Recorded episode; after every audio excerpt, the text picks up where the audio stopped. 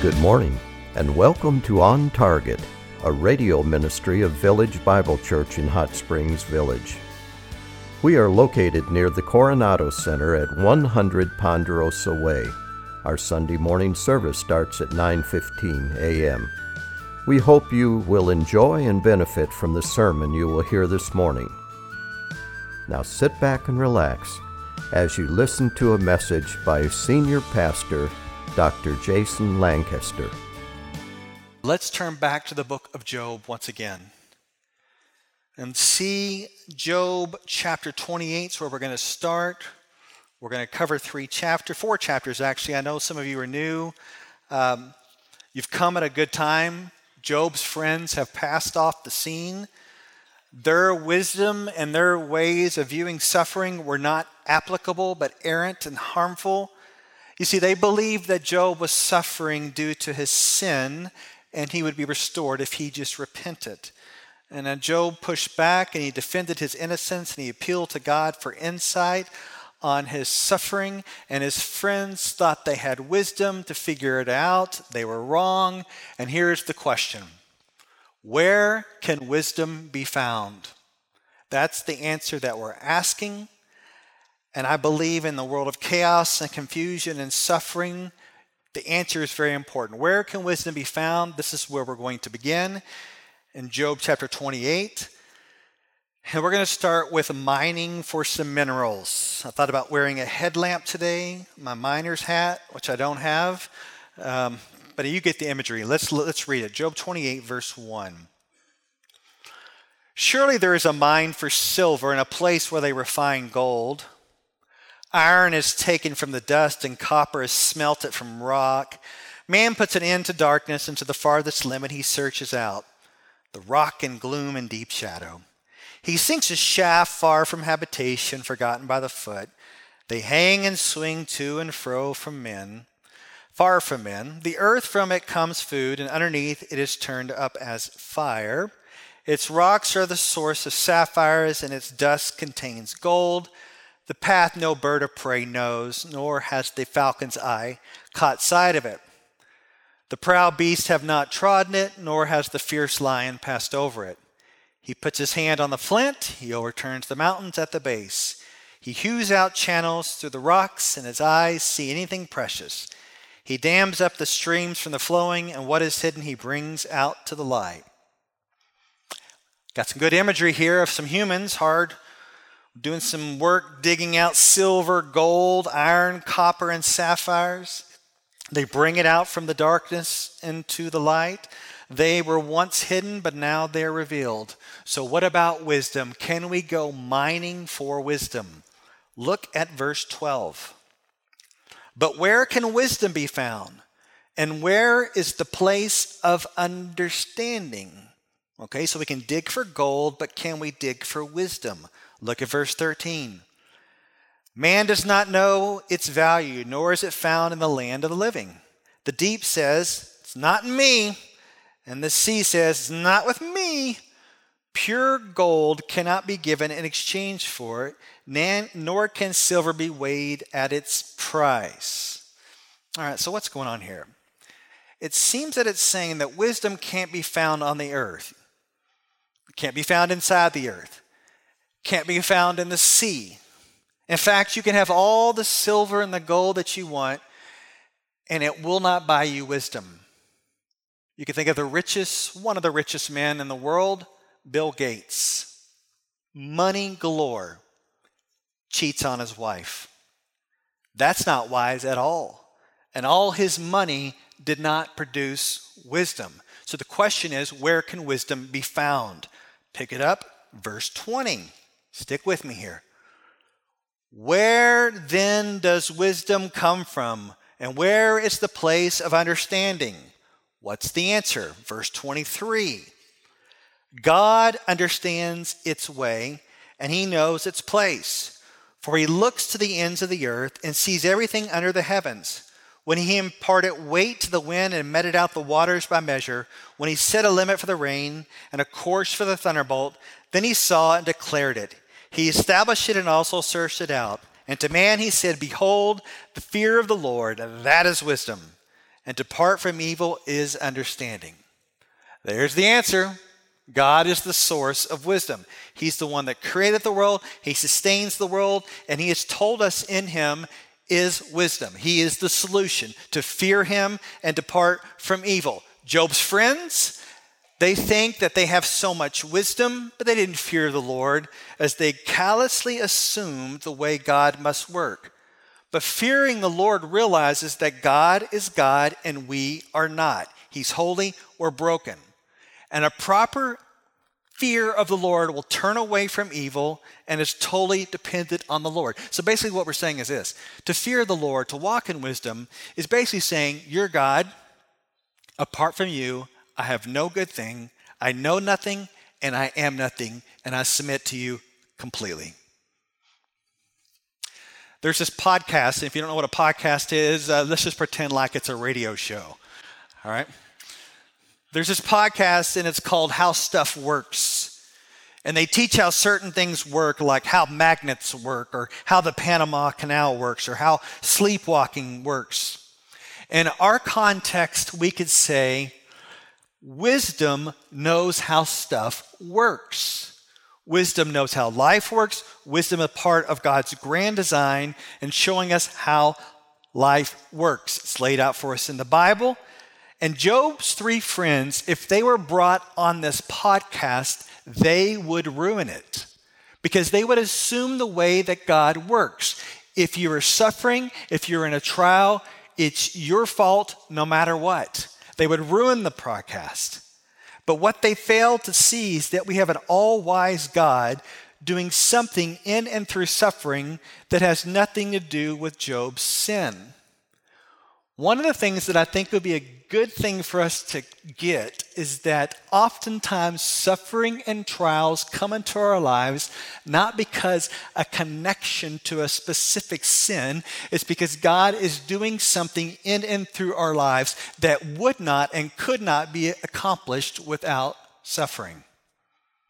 We're often not fans of those trials, and yet it's God's plan.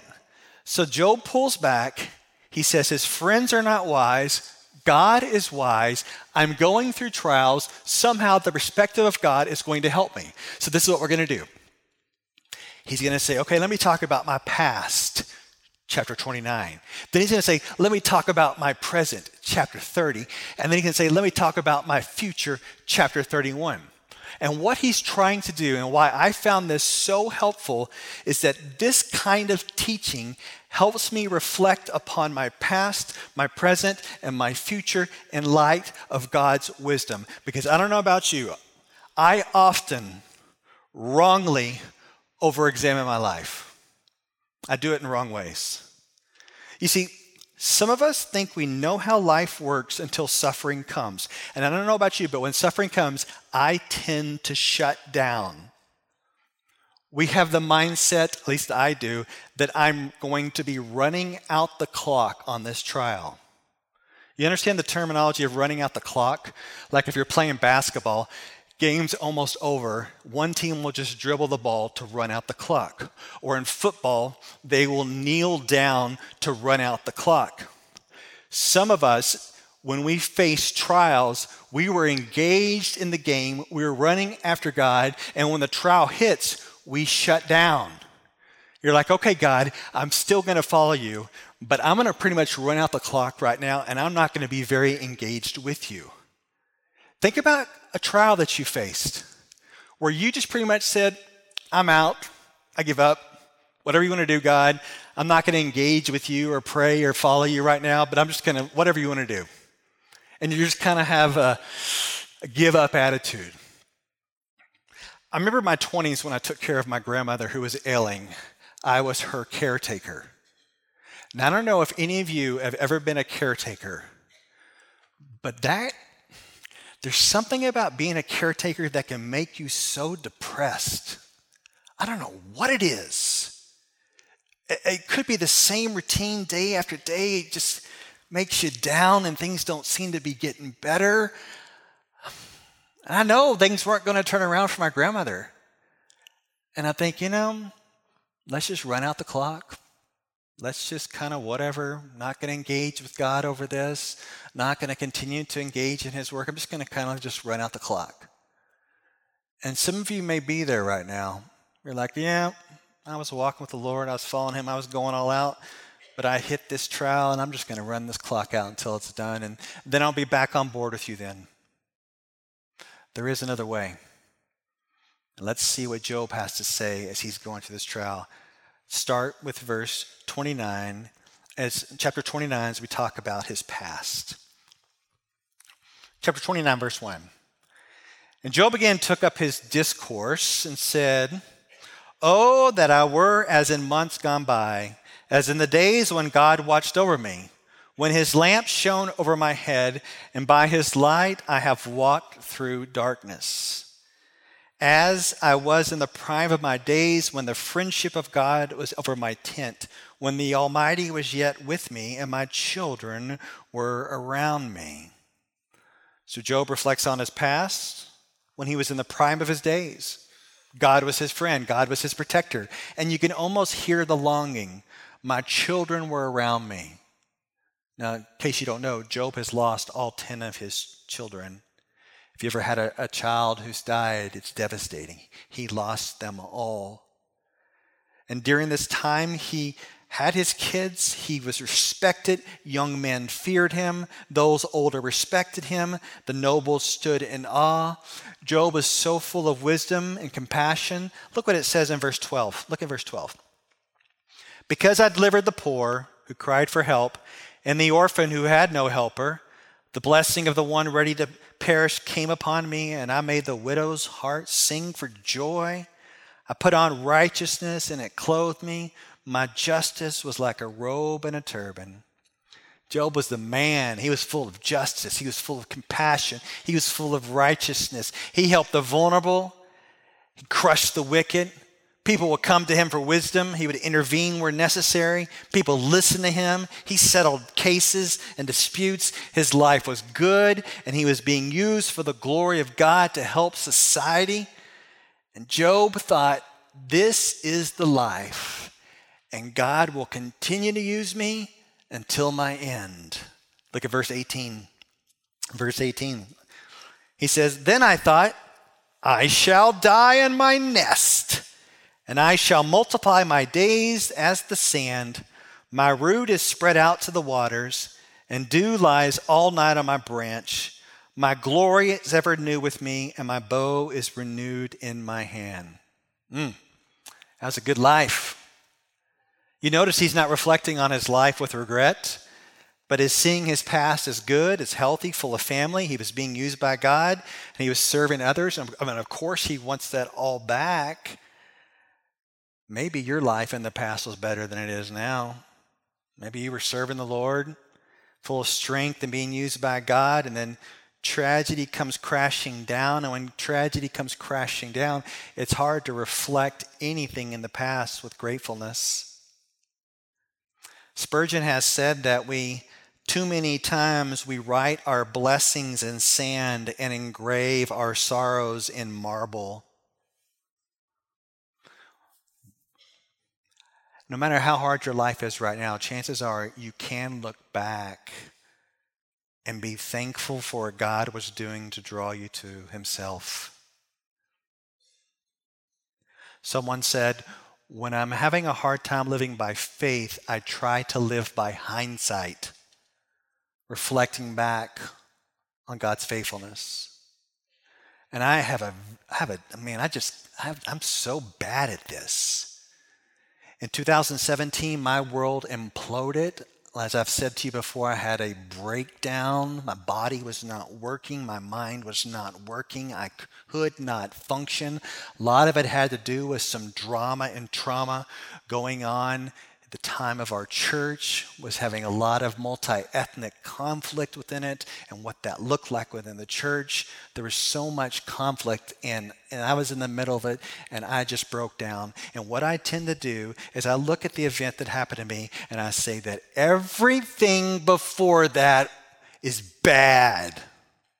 All the good blessings, all the baptisms, all the church plants, all the people getting saved, none of that matters because of this event. I had one of my former elders email me last week and he said, You know what? Yes, things have been hard and things blew up, but he started listing off all the things that he was grateful for and thankful for that God had did among us. And so, my brothers and sisters, I tell you this no matter what you're going through right now, no matter how hard your past has been, take your past and be thankful for some of the things that God has done to draw you to Himself. Yes, I know it's some bad stuff too. I get that. But we think about our past. What can we tick off, list off, write down? Here are the things I'm thankful that God has done in my past to draw me to Himself. You're like, okay, well, that's cool. I can, I, can, I can be thankful for God has done in the past. But what about my present? What am I supposed to do with my present sufferings? Oh, back to Job. Back to Job. And he's not always a good example, by the way, but let's go back to him anyway. Basically, he's in that the Lord gives, the Lord takes away. So now look at chapter 30, verse 1. but now, good days are over. But now those younger than I mock me, whose fathers I disdain to put with the dogs of my flock. So now Job is being made of by young punks whose dads weren't even worthy to live with Job's dogs. Just skip down to verse 9. Look at verse 9. And now I have become their taunt. I have even become a byword to them. They abhor me and stand aloof from me, and they do not refrain from spitting at my face. Gross.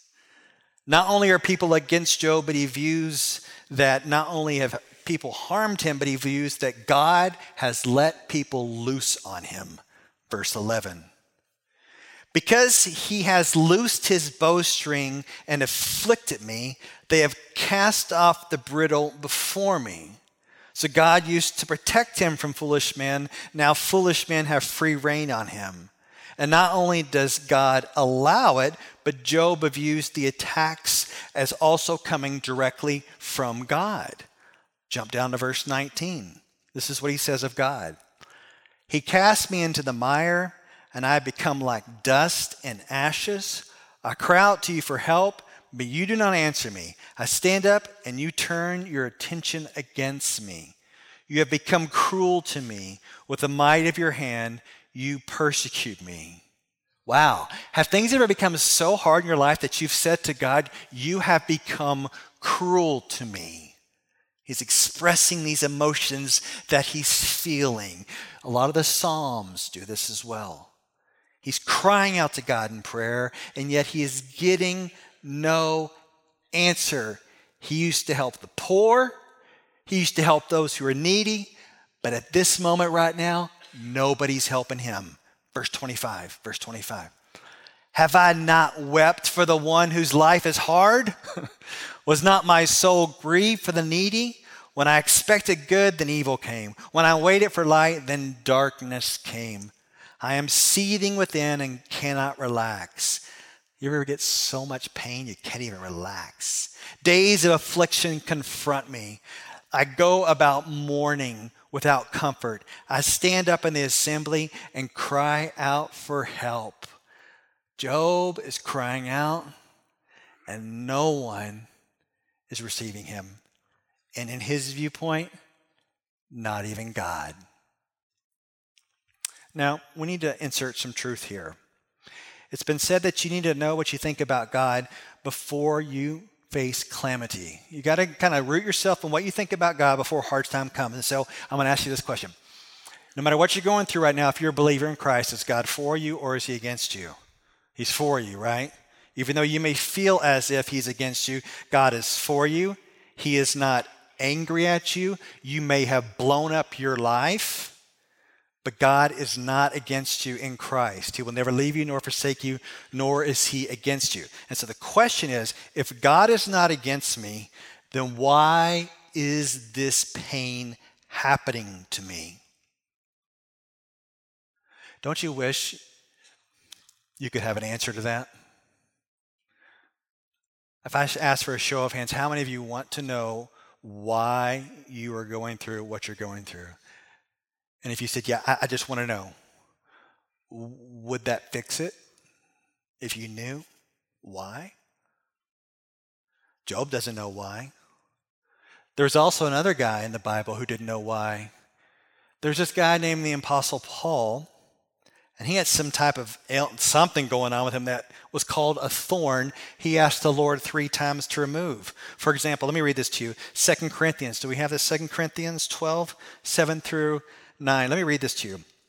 Because of the surpassing greatness of the revelations, for this reason, to keep me from exalting myself, there was given me a thorn in the flesh, a messenger of Satan to torment me, to keep me from exalting myself.